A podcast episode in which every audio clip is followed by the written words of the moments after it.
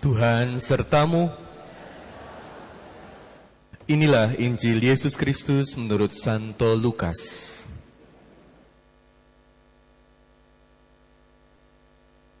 Dalam perjalanannya ke Yerusalem, Yesus menyusur perbatasan Samaria dan Galilea.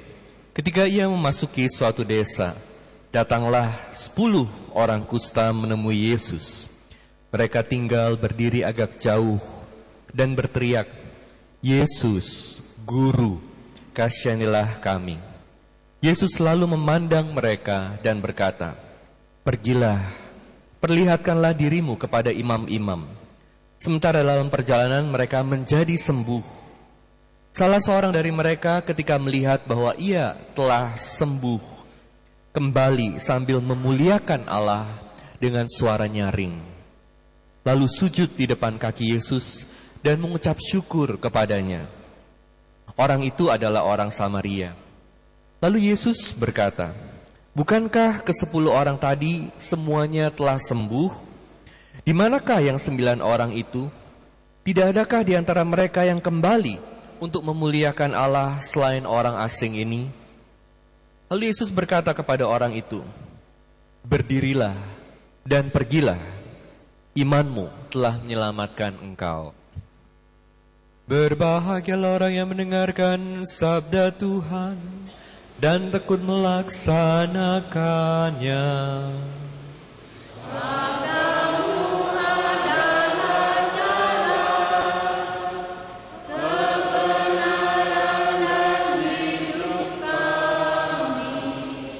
Demikianlah Injil Tuhan. Berdirilah dan pergilah imanmu telah menyelamatkan engkau.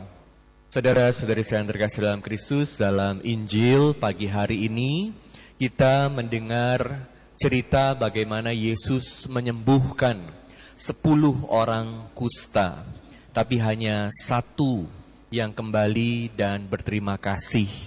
Hanya satu yang bersyukur dan memuliakan Tuhan. Dan terhadap satu orang itu, Yesus mengatakan, Berdirilah dan pergilah, imanmu telah menyelamatkan engkau. Oleh karena itu pagi hari ini saya mau mengajak Anda merenungkan secara lebih dalam melalui situasi orang-orang kusta ini mengenai tema penderitaan. Sakit dalam hidup yang membawa penderitaan dan penderitaan secara umum, tapi ternyata sakit ini juga bisa menjadi kesempatan di mana Tuhan berkarya dalam hidup kita dan bahkan bisa disembuhkan dan menjadi kesempatan memuliakan Tuhan. Pertama saya mengajak Anda melihat lebih dalam lagi mengenai penderitaan dari orang-orang kusta ini. Kedua saya mengajak Anda melihat bagaimana kita menanggapi penderitaan dan ketiga, bagaimana penderitaan ini juga bisa menjadi jalan keselamatan di mana arah Allah berkarya dalam hidup kita. Pertama, kita melihat bagaimana situasi orang kusta. Anda tahu gak kalau sakit kusta itu gimana sih? Sakit kusta yang jelas itu orang jadi kehilangan rasa Sakit kusta disebabkan karena virus dan ketika virusnya masuk, berkembang, lalu mulai menunjukkan, memanifestasikan sakitnya, orang mulai ada bintik-bintik putih di kulit, dan kalau dicek bintik-bintik putih, putih ini ternyata di bintik itu orang itu nggak punya rasa lagi. Jadi virusnya ini mematikan sistem syarafnya. Jadi pertama lokal tapi kemudian jadi lebih besar, lebih besar sehingga bisa satu tangan mati rasa. Nah, kalau udah mati rasa, lalu dia kalau tangannya luka, dia nggak bisa rasain. Kalau tangannya kepotong, dia juga nggak bisa rasain. Makanya ini jadi penyebab orang kusta itu sering kali kehilangan anggota tubuhnya. Tentu sakit seperti ini membawa penderitaan yang sangat mendalam. Tapi bukan hanya penderitaan fisik yang mereka terima. Yang jauh lebih susah adalah penderitaan mentalnya, spiritualnya. Karena orang-orang kusta ini dijauhi. Makanya di zamannya Yesus, sakit kusta ini dilihat sebagai kutuk. Mereka aja nggak berani deketin Yesus. Ketika mereka berbicara kepada Yesus harus berbicara dari, dari jauh. Karena mereka nggak boleh deketin orang sehat. Biasanya kalau mereka keliling-keliling mereka udah bawa bel. Jadi semua orang tahu dari jauh bahwa ini ada orang kusta yang datang. Kalau zaman sekarang ada leprosarium. Mereka hidup di satu tempat sama-sama jauh dari keluarga, jauh dari masyarakat. Di Filipina ada satu tempat leprosarium namanya Tala dan karena tempat ini dikembangkan oleh seorang Romo Dominikan yang namanya Anthony Anthony Hofsti. Jadi frater-frater Dominikan dalam masa um, pembentukan dalam masa formatio itu sering kali ditugasin juga ke sana. Nah, orang-orang yang ditala ini, orang-orang kusta, ada yang masih sakit, ada yang udah sembuh. Itu mereka cerita waktu mereka dipindahin ke Tala, ke tempat koloni orang kusta ini, awal-awalnya keluarganya masih mau tulis surat sama mereka. Tapi lama-lama jadi makin jarang, makin jarang, sampai mereka sungguh-sungguh dilupakan. Makanya orang-orang kusta ini sangat kehausan perhatian, kehausan kasih, kehausan sentuhan manusiawi. Jadi orang kusta sakitnya ini bukan hanya fisik, tetapi mental, spiritual. Ini adalah satu penderitaan yang sangat mendalam. Pertanyaannya, lalu bagaimana kita perlu menyikapi penderitaan ini. Poin kedua, saya pernah sampaikan dalam khotbah beberapa waktu yang lalu cukup lama, penderitaan ini tentu bisa menghancurkan kita. Ada satu anak yang cerita sama papanya, "Pa, hidupku ini kenapa sih menderita sekali? Banyak sekali masalah dalam hidupku." Lalu papanya ajak anak itu ke dapur, dan papanya ambil ambil uh, wortel, ambil telur dan ambil kopi, lalu bikin air mendidih. Setelah airnya mendidih, dia masukin wortel ke air mendidih itu. Papanya bilang, penderitaan itu seperti air mendidih ini. Nah, air mendidih ini bisa menghancurkan wortel itu. Kamu lihat, sesudah beberapa saat di air mendidih, wortelnya hancur. Jadi lembek sekali dan hancur. Ada orang-orang yang karena penderitaan dalam hidup, lalu gak bisa bertahan lagi. Benar-benar hidupnya jadi hancur. Dia kehilangan hidupnya karena penderitaannya. Gak ada semangat lagi, gak tahu mesti buat apa. Walaupun penderitaannya udah gak ada, tetap semangatnya gak ada. Ini orang yang hidupnya dihancurkan oleh penderitaan. Papanya kemudian masukin telur di air mendidih itu. Coba kamu lihat apa yang terjadi pada telur ini. Sesudah beberapa saat di air mendidih, telurnya jadi keras. Ada juga orang-orang yang seperti itu. Karena penderitaan, hatinya jadi keras. Gak mau lagi ketemu orang, hidupnya juga sangat-sangat gak ada artinya. Pokoknya hatinya dikerasin karena penderitaan. Tapi waktu papanya masukin kopi ke air mendidih itu, sesudah beberapa saat ada bau harum. Airnya juga jadi berubah. Artinya, air mendidih ini yang adalah penderitaan itu ternyata bisa mentransformasi. Kita bertransformasi bersama penderitaan ini jadi orang yang berubah, jadi orang yang indah, jadi orang yang mengerti penderitaan orang lain. Ternyata penderitaan ini juga bisa punya nilai. Tapi bagaimana supaya kita ini bisa jadi seperti biji kopi ini yang bukan dihancurkan oleh penderitaan, yang bukan dikeraskan hatinya oleh penderitaan, tapi berubah bersama penderitaan ini jadi orang-orang yang indah, jadi orang-orang yang kuat, jadi orang-orang yang hatinya ini bisa juga berempati terhadap orang lain. Caranya bagaimana? Nah, poin yang ketiga, kita harus hidup dalam penderitaan ini dengan iman. Makanya, kalau orang-orang kusta lain itu sesudah disembuhkan, gak datang lagi pada Yesus untuk bersyukur, berterima kasih. Kita gak pernah tahu apa yang terjadi pada mereka karena penderitaan yang mereka rasakan begitu mendalam dan begitu lama karena kustanya mereka. Mereka udah jadi apa? Kita nggak tahu. Yang dikatakan dalam kitab suci adalah sakitnya udah sembuh. Secara fisik mereka sembuh. Tapi pertanyaannya, apakah hati mereka juga sembuh? Atau hati mereka sudah hancur atau hati mereka jadi keras sehingga mereka tidak lagi mampu untuk bersyukur, berterima kasih. Orang kusta yang disembuhkan oleh Yesus dan kembali kepada Yesus. Dia disembuhkan secara total, bukan hanya fisiknya, tetapi hatinya. Ini adalah kesembuhan menyeluruh sebagai seorang manusia. Dia bisa kembali datang kepada Tuhan. Dia bisa memuji Tuhan.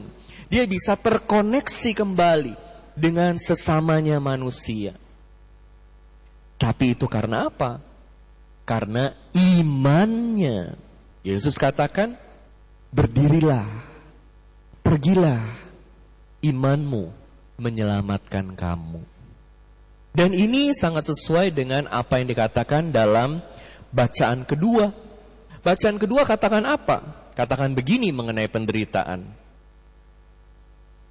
Karena pewartaan Injil inilah aku menderita. Perhatikan baik-baik ya. Jadi kalau kita mau menang bersama Kristus atas berbagai penderitaan kita, kita harus lakukan ini. Benarlah sabda itu. Jika kita mati dengan Kristus, kita pun akan hidup dengan Dia. Jika kita bertekun, kita pun akan ikut memerintah dengan Dia. Jika kita menyangkal Dia, Dia akan menyangkal kita.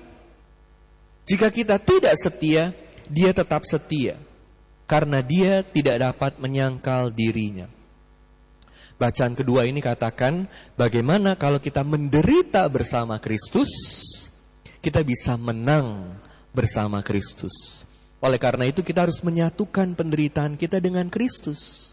Kalau kita tidak menyatukan penderitaan kita dengan penderitaan Kristus, lalu kita hanya melihat penderitaan kita sebagai kutuk.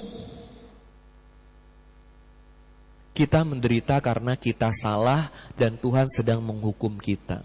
Atau kita bisa melihat penderitaan ini hanya disebabkan karena berbagai keinginan duniawi kita. Jadi kita menderita. Tapi ada pola pandang lain di mana penderitaan ini adalah kesempatan untuk bersatu dengan penderitaan Kristus secara lebih pendalam dan dengan demikian penderitaan ini jadi punya nilai. Jadi punya nilai penyelamatan ini yang harus kita lakukan. Jadi, kalau kita menderita, jangan cepat-cepat pikir kita sedang dikutuk. Kalau kita menderita, jangan cepat-cepat pikir ini hanya karena keinginan kita. Bisa jadi, ini adalah kesempatan yang Tuhan berikan supaya kita diubah jadi manusia yang lebih baik. Saya akan tutup dengan cerita mengenai Tala tadi. Romo Anthony Hofstee OP. Jadi dia ini dilahirkan di tahun 1903. Waktu Perang Dunia Kedua dia dia ini adalah chaplain dari uh, eh, US Force dari militer Amerika. Jadi waktu Perang Dunia Kedua dia ada di Filipina, dia sempat lihat tempat ini di mana ada banyak orang kusta yang dikumpulin dan dia sangat tergerak dia melihat bagaimana orang-orang kusta ini menderita dan dia janji kepada dirinya sendiri, kalau nanti perang udah selesai, aku masih hidup, aku mau kembali ke tempat ini untuk melayani orang-orang kusta ini. Jadi dia tidak takut dengan penderitaan, tetapi dia memeluk penderitaan itu. Dan sungguh sesudah perang selesai, dia kembali ke tempat orang-orang kusta ini tahun 47. Lalu dia mulai hidup bersama orang kusta, melayani orang kusta, memberi perhatian kepada orang kusta, membawa hidup ke tempat itu. Jadi dia mulai bangun rumah sakit, dia mulai bangun sekolah. Dia mulai bangun tempat buat anak-anak yang gak punya orang tua lagi. Bahkan dia sampai bangun universitas di tempat itu supaya orang-orang kusta ini bisa belajar dan punya hidup. Luar biasa Romo Hofsti ini. Makanya waktu Paus ketemu dia, Paus Yohanes Paulus kedua, Paus minta berkat dari Romo Anthony Hofsti OP ini. Romo Anthony ini dia punya lagu favorite. You are my sunshine, my only sunshine. You make me happy. Ini lagu favorite dia. Jadi dia sering nyanyiin lagu itu. Kita nggak tahu kenapa. Tapi kemungkinan besar itu karena kan dia melayani orang-orang kusta ini. Orang-orang kusta ini jadi bagian penting dalam hidupnya. Kemungkinan besar dia lihat orang-orang kusta ini adalah sebagai sunshine-nya, mataharinya dia. Makanya orang-orang kusta ini juga lihat Father Hofsti sebagai sunshine-nya mereka. Waktu tahun 87 dia meninggal, di makamnya itu dia dimakamin di Tala, dan kemudian di situ ditulis oleh orang-orang Tala, The Sunshine of Tala. Jadi Father Hofstee ini adalah mataharinya buat orang-orang kusta itu. Waktu Father Hofstee makin tua, dia udah mulai tambah pikun, sampai pikun sekali. Jadi kalau dia ngerayain misa, khotbahnya ini bisa lama sekali, dan diulang-ulang lagi. Nanti udah doa umat, diulang lagi ada homili lagi. Sesudah komuni ada homili lagi. Dia lupa bahwa dia udah kasih khotbahnya. Semoga Romo Adrian jangan sampai begitu ya. Dia lupa, jadi panjang sekali misalnya. Berjam-jam. Tapi kalau dilihat, orang-orang kusta ini duduk di dalam gereja, di depannya Romo Hofsi dengan sangat sabar. Gak ada yang komplain. Kalau umat RM pasti udah komplain. Jadi, waktu orang-orang ini ditanya, Kok kamu bisa sabar sekali sih dengerin khotbahnya Romo Hofsti yang begitu panjang dan sering kali diulang lagi, diulang lagi. Umatnya bilang, Romo Hofsti ini udah sabar sekali sama kita. Sepanjang hidupnya dia sabar sama kita. Makanya sekarang kita sabar sama dia. Apa artinya? Duduk lebih lama satu dua jam. Karena dia udah kasih hidupnya buat kita. Inilah arti bagaimana orang yang bisa memeluk penderitaan. Ternyata penderitaan itu bisa punya nilai. Jangan takut dengan penderitaan. Satukan penderitaan kita bersama Tuhan dan dengan hidup dalam penderitaan dengan iman. Iman ini bisa menyelamatkan kita sehingga penderitaan jadi punya nilai seperti penderitaan Kristus. Jangan takut dengan penderitaan. Tuhan menyertai kita di dalam penderitaan itu kalau kita satukan penderitaan ini dengan penderitaan Kristus. Amin.